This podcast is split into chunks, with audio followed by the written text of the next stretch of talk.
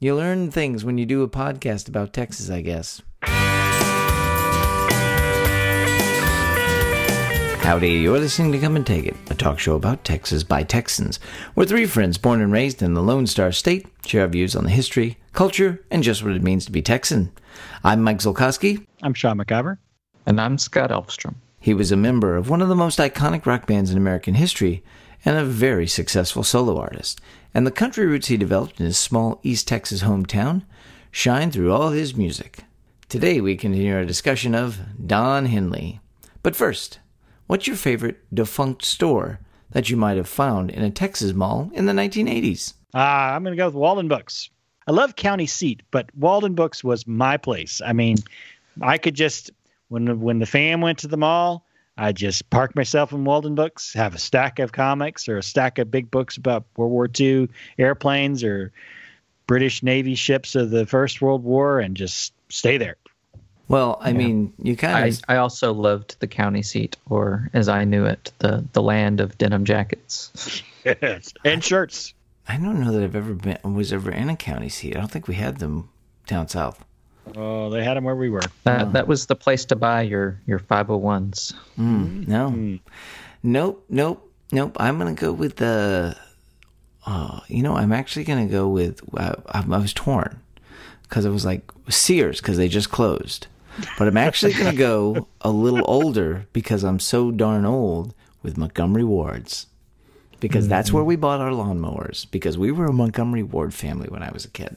there are no Montgomery Wards anymore. That's and, for sure. Well, this is that's you asked the question. What's your favorite thing that's defunct? defunct? Yeah. They're defunct. You know, if I remember correctly, yeah, didn't uh, Lee Harvey Oswald work at a Montgomery Wards? Probably. Or he lived down the street from a Montgomery Wards. Hmm, I don't remember, but I do know that Sears is now defunct too, for the most part. I mean, the yeah. Sears in my town is defunct anyway.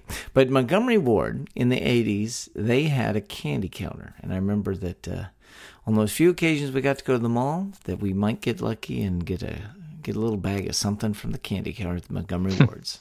um, candy.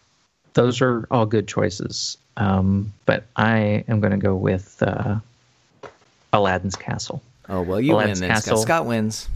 For uh, those of you that don't know, there used to be these things called arcades that were full of video games that you put money in so you could play. Hey, these um, these kids have seen Wreck It Ralph. Okay, what is just, this uh, arcade you sure. speak of? I don't, I don't, know our I don't know our audience 100%. Just saying. So we'd go to the mall, um, and uh, I'd have a roll of quarters, quarter pound of gummy bears, and I had a nana that would wait outside until I was out of both or either. So that was my place to go. Go in there, and uh, it was always amazing. I don't know why it was always amazing to her that uh, I would finish a quarter pound of gummy bears in the time it took me to play through a roll of quarters, but uh, it happened every time. Aladdin's Castle was sort of like a um, it was a forbidden fruit. Not allowed to touch it as a child, but that's okay. Dangling forever, tempting me with no, a siren I, I, song. I would get like a dollar, and I'd probably waste it all on stupid Castle Quest or uh, was that was that what was that game called? Marble Madness. The no, no, no, no, no, no. The guy, the guy that jumped over the Dragon's Lair. Yeah, Dragon's Lair. I wasted on Dragon's Lair. Stupid Dragon's Lair. Uh, I would Wouldn't say even make it out of the first room. No. Pump four quarters in there. I could have been playing Pac Man the whole time. I could do like I could do like two hours on like '80s video games. So we're just gonna move on. But trust me when I say like you you touched a tender and, and beautiful nerve. But what's awesome though is I can still picture in my mind exactly where Aladdin's Castle was at uh, Baybrook Mall. I have no idea what's in that part of the mall now, but probably uh, nail salon. I, I, could I could point to it. I walk through there and point to it. I can I can remember where the the the the arcade was at the Sikes Senter Mall in Wichita Falls, right across the way from the movie theater and right next to the toy store. It was that was that was that was childhood heaven right there. Mm. The Walden Books is around the corner. Malls, malls, malls, malls. Memories. Yeah. From 1971 until 1980, the rock band The Eagles were at the top of the music world Millions of albums sold, multiple top 10 and number 1 hits, 6 Grammy Awards, and multiple sellout tours all indicated their success. But this wild success couldn't overcome the toxic environment and fractious relationships between the band members. Drummer, singer, and songwriter Don Henley was a creative driving force of the band, and as the group he founded with Glenn Frey, Randy Meisner, and Bernie Leadon, which now included Don Felder, Tim Schmit, and Joe Walsh, was self destructive chemical swamp in the summer of 1980. And Henley didn't rest long on his laurels. He and his one time girlfriend Stevie Nicks, whom he dated after her breakup with Lindsey Buckingham, performed the duet Leather and Lace on her solo album Belladonna, released in 1981. Nicks and Henley, no doubt, had a lot to talk about when it comes to contentious relationship with their successful bands of the 1970s. Henley's own personal life wasn't entirely perfect. In November 1980, Henley had recently ended a three year relationship with model and actress Lois Chiles. Now, Lois Chiles was a Texas girl who'd been Dr. Holly Goodhead on the 007 movie Moonraker. Great movie. And yeah, and she was on uh, appeared on Dallas as well as uh, it is a good movie, and she's wonderful. It's, well, she's wonderful, but let's let's not. It's a horrible. It's movie. a horrible. Movie. But it, Let's not oversell. okay, let's let let's okay. not oversell To be this and ruin this. to be fair, it's a Roger Moore 007 movie, not called For Your Eyes Only. So, by by nature of the whole situation, it's a good Roger Moore James Oh Bond. my gosh, this is a digression. Get Broccoli on the phone. We got to make a Star Wars Bond movie. Uh, it's not the worst Roger Moore movie. Well, yeah. Uh, okay. Anyway. moving on. Well, anyway, another disaster occurred. Uh, he had just broken up with Lois Chiles recently. Uh, paramedics were called to his home in Los Angeles, and there they found him with a naked 16 year old girl who was overdosing on cocaine, along with another 15 year old girl who was also present. Both girls were arrested for prostitution and drug possession. Henley was arrested, and he ultimately pled guilty to contributing to the delinquency of a minor, and he served two years of probation. Oh, 1980. You are such a different time. I mean, maybe yeah. Maybe. maybe uh, yeah. there's there's no real. Wow. Yeah. Yeah. Hard to get past that one. So, despite the negative media attention on Henley, he spent most of 1981 mixing a live album of the Eagles' last tour. In 1982, Henley released his first solo album, I Can't Stand Still. Sales and reviews were modest, and the first single, Johnny Can't Read, didn't even hit the top 40.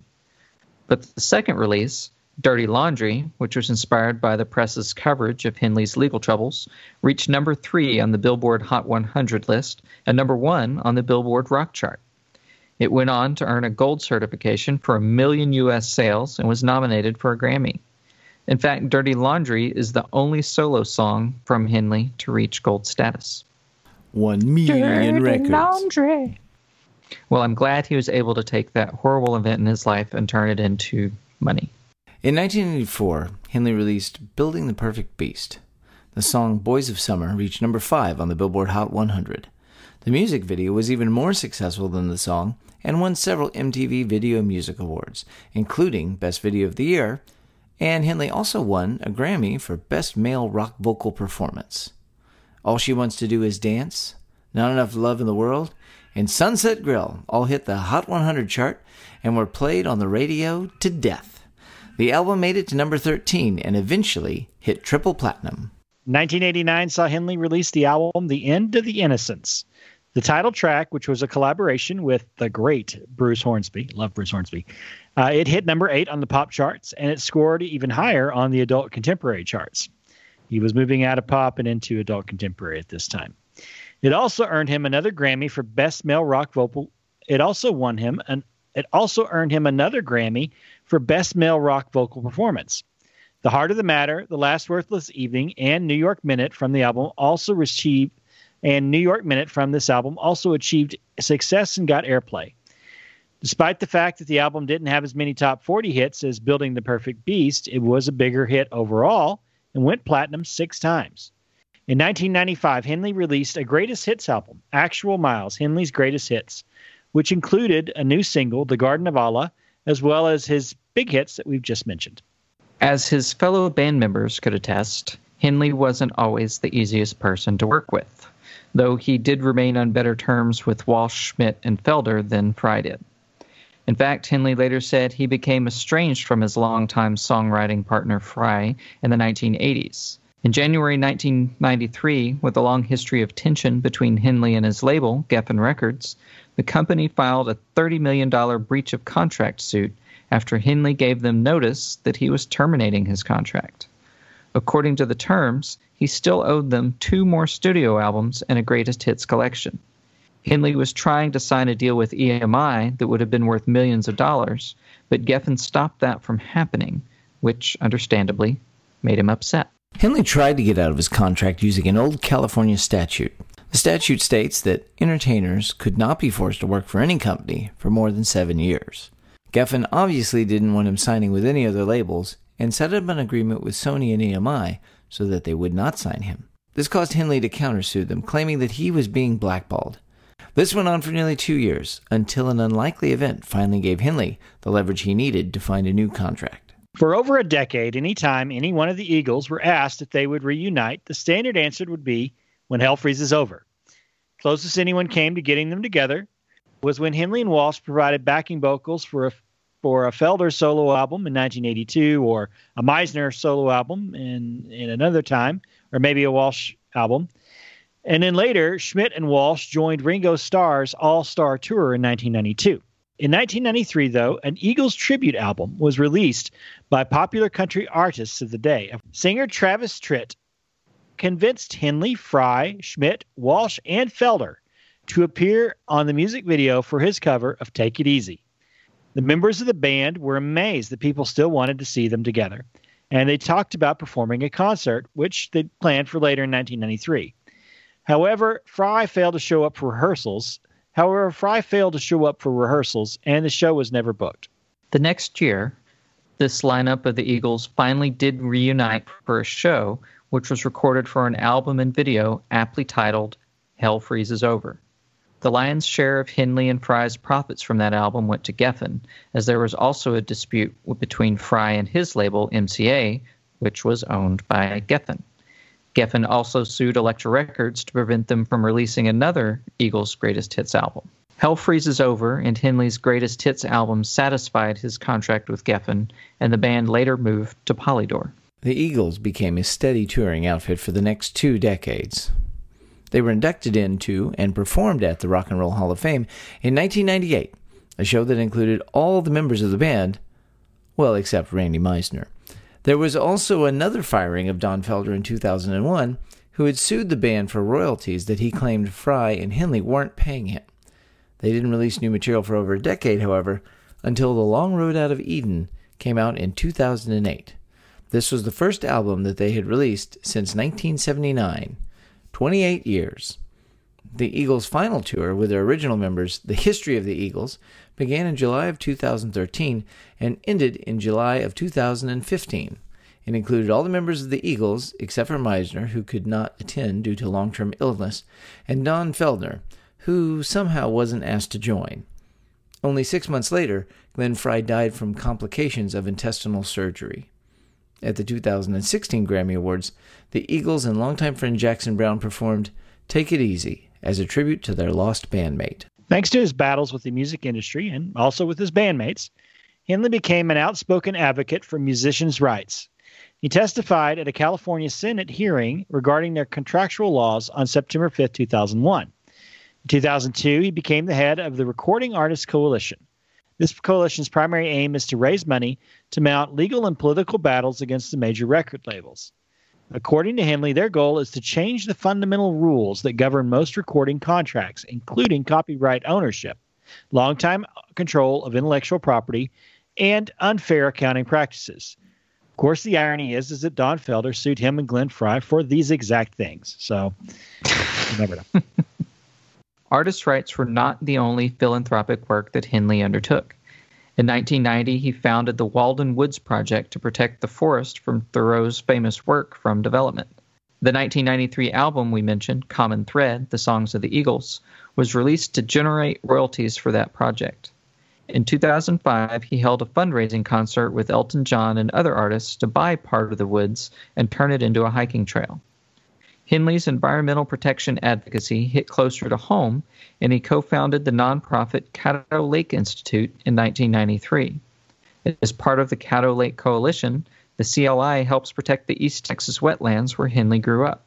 Because of their efforts, Caddo Lake became only the 13th site in the United States to be listed as part of the Ramsar Convention, an intergovernmental treaty meant to promote the cooperation for conservation of wetlands and their resources. After an 11 year hiatus, when he reunited with the Eagles and hashed out his legal battles, Henley released a new solo album in the year 2000.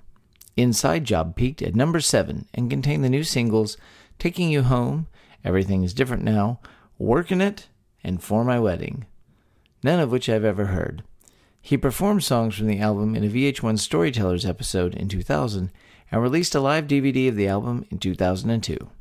In 2005, he opened for his old paramour Stevie Nicks on several concerts of her Two Voices tour. Henley performed a duet with his old mentor Kenny Rogers on Rogers' 2006 album Water and Bridges, and with Reba McEntire on her 2007 duet album.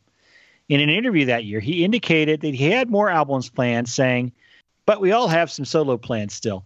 I still have a contract with the major label Warner for a couple of solo albums. But since then, he hasn't released much in the way of solo work. He did release an album of country covers that included guests Ronnie Dunn and Alison Krauss in September 2015. In 2016, after Glenn Frey's death, Henley stated that without Frey, there was no Eagles. Of course, Henley is famous for famous last words. In 2017, the band headlined the Classic West and Classic East concert events and featured Glenn Frey's son Deacon, as well as country star Vince Gill and the legendary Bob Seger, who co wrote Heartache Tonight 40 years before. In March 2018, the Eagles went on tour again with Deacon, touring North America in 2018 and planning a tour of Europe and Oceania in 2019. Like many other artists, Henley had a tumultuous romantic life that often served as inspiration for his work. In 1974, he became involved with the jewelry designer Lori Rodkin. Both wasted time in parts of Hotel California were said to be inspired by their eventual breakup. We've already spoken about his relationships with Stevie Nicks and Lois Chiles, but in the early 1980s, he became engaged to Battlestar Galactica's Athena, Maren Jensen. His first solo album was dedicated to her, and she sang harmony on one of the songs. The two, unfortunately, broke up in 1986. Henley would finally settle down in 1995, marrying Sharon Summerall. The two have three children together and have lived in the Dallas area since they were married. Henley's musical talent is impressively diverse, and he has been called one of the greatest singing drummers of all time. In live shows with the Eagles, he simultaneously drums and sings when the group isn't playing acoustically in the round, as they famously did for the Hell Freezes Over video. In his solo work and some songs with the Eagles, he plays electric guitar while singing, or he sings without playing an instrument at all. In 2012, Henley was estimated to be the fourth wealthiest drummer in the world, coming in behind Ringo Starr, Phil Collins, and Dave Grohl. He won the Lifetime Achievement Award at the East Texas Music Awards in 2015, which is the highest honor that can be bestowed in the music industry today. Uh, he also was awarded a Kennedy Center honor in 2016, along with Frey, Walsh, and Schmit. Meisner, Leadon, and Felder were cut out again. I dispute the idea of referring to Dave Grohl as merely a drummer. No, but uh, well, well, first let well, me. Phil let me, Collins is Phil Collins is more than just a singer Hang a on. drummer too. He is he is an Alamo scholar. Yeah, I was gonna say like he- like Don Henley will always be number two to my number one Alamo friend Phil Collins. Uh, let me not only just put point out, not only did he receive the Lifetime Achievement Award in 2015, Don Henley was the inaugural recipient Ah, of the well, Lifetime Achievement Award in 2015. And who was 2016? Neal McCoy. He had some good Okay. songs, had a couple good songs, then Step down. kind of falls off after that, folks. no, I, I didn't even know there was there was an East Texas Music Awards. That's neat. Nifty stuff you learn here. I also didn't, Yeah. just like I learned a few weeks ago that uh, Zavala is like you know a world record hang gliding location in North America. You learn things when you do a podcast about Texas, I guess. yeah. Um, But uh, anyway, you know, like I, I said briefly at the end of the previous episode, um, this is like the '80s is the Don Henley that I knew. Um, I it, it's funny going back looking in hindsight. I didn't even realize he was part of the Eagles. I don't think until they reunited, and I was like, oh, how about that? Um, yeah, I mean, I knew you know Dirty Laundry. Um, what else? Um, all she wants to do is dance. End of Innocence. Those are the heart of the matter. Um, those are those. That's the Don Henley that I knew. I, I and I, I, it all falls under the banner of a, of a great genre known as divorce core. I, yeah, I, I disagree with that. It's it's like when you visit your your friend's uh, divorced dad's apartment. There's a lot of Bruce Hornsby and Don Henley solo albums. yeah. um, well, I, listen, I yeah, go ahead. I, I agree. I'm, I'm I'm of the same opinion that that the uh, I do I do like his his solo stuff. I, it's it's like all she wants to do is dance and dirty laundry, and, and even a little bit the end of the innocence. But as Sunset Grill, those are like to me those are like sounds of the '80s. You know, uh, they're they're as much part of sounds of the '80s as like a lot of new wave groups like you know Yeah, Gotcha but- Goo Goo. But it's but but here's the thing that's interesting about Don Henley's pivot. In I'm not knocking these songs. Oh, they're, they're it's a it's a great career. They're great songs. They're um they said something about the time they were made, and they're they're very they're kind of I mean they're like they're like 80s clothes or, or 90s clothes like they're they're they're sort of stuck in the time they're in and I would almost put them to a contemporary like the thing I think of with this music is it makes me think of the Billy Joel sound of the 70s and then the Bill- then like the we didn't start the fire crap that he did. You know it's just like I'm still relevant. It's the I'm still relevant damn it album era. And so it doesn't feel very much like the material he did just five ten years earlier. And it but it's it's and it's so it's trying so hard to be of the time. Does yeah. that make sense Yeah, I can I can agree with that until well, the first couple albums, and, and then once you get to the end of the, you, actually, the Boys of Summer really kind of boys of summer really all she wants the- to do is dance building perfect Beast is great that's a great album that like is right. of its but it- time what I was trying to say is that is that is that I think all she wants to do is dance and Dirty Laundry have a certain sound. Whereas Boys of Summer, like the end of the Innocence, Last Worthless, Evening, all the songs of the later Heart of the Matter, those are trying to sound like Boys of Summer, I think, in a lot of ways. And like that's the sound he, he later tried to get. And that's that light rock, easy easy rock, uh, adult contemporary sound. eh, The divorce the divorce court, you know. Uh, the interesting thing is that uh, he wrote several songs with members of the uh, the the Heartbreakers, Tom Petty's band, uh, Benmont Tench and Mike Campbell. Um, Boys of Summer was co-written with Mike Campbell, and uh, uh, he wrote "Not Enough Love in the World" with Benmont Tench.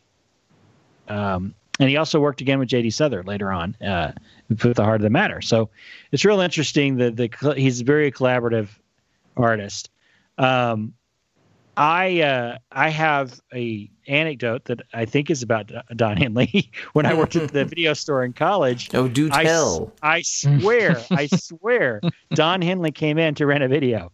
Uh, yeah, I, I, because this guy, the short guy, came in and nice looking guy and nice, nice clothes on, and he rented a video. I think he bought something. I don't think he rented something. I think he bought it, and we were, he left, and we are like, I think that was Don Henley. and this was about 95, 96. But yeah, I was like, I think that was Don Henley. And we were convinced Don Henley came in to buy a buy a video at the video store. Hmm. Not a very good anecdote, but it is an anecdote. I swear, yeah. Well, hey, man, you know, we'll take what we can get. Hey, Yeah. if you're out there listening and you, you haven't turned this off and, and moved on to your next true crime or deep history podcast, and you have a fun Don Henley anecdote, why not send it in? You know, give drop us a line. We'll share it. And I don't know how much we want to talk about his misfortune at the at the in 1980. His bad behavior. I think Wow. I think misfortune is the wrong word for that. I that. think it is I think that was It's beyond bad decision. It's misfortunate that we have to even think about that. Oh my gosh. Let's just move Um, on. Let's just move on. So yeah, so I don't agree that the the Eagles reuniting was such the epochal moment in rock history. But at the same time, it was a pretty dadgum big deal in 1994. Well, I think it was just a thing of like it was one of those things of these guys hate each other, and if they tr- like not just for love of money, like it for love of an ungodly sum of money is the only thing that would get them all like. But I, I would love to know the contract writer, like we're gonna need a minimum of six dressing rooms that that are not adjacent, and we're gonna need two warm up, two separate warm up rooms, and we're gonna need special catering, and every you know they all fly from one place to the next, and they fly separately. They don't actually like they don't have to talk to each other at all. Um, and having done those songs for so many years, they probably just could just literally walk on stage, pick up the guitar, sit down the drums, start doing the song, put the sticks down, walk off the stage, get in their separate limos, and go their separate ways. Well, and and actually, uh, I read some articles that that you would think that would be the case, but in fact, they they rehearsed obsessively before that show. Like they came in the first time they were supposed to play. Uh, Glenn Frey didn't. Sh- he he no showed. It turned out he he he had long term illnesses, stomach problems, and so he was ill, and he didn't want to you know go through the rehearsals for that 93 show but for the 94 show they they they came in and they they sat down and they said this is what we're going to do they practiced extensively so that when when they performed they were tight i mean that that, that concert is a good show because they are super tight with their songs and and and, and it's a little contrived sometimes with the banner and everything but they had already they had already worked out some of the a lot of the kinks beforehand so um but I think that probably the writer was pretty pretty extensive uh, in terms of just dealing with each other for such a long time. But they were they've been together now longer, reun- reunited than they were originally. Yeah. It's pretty amazing. Well, you get old Yeah. and slow down.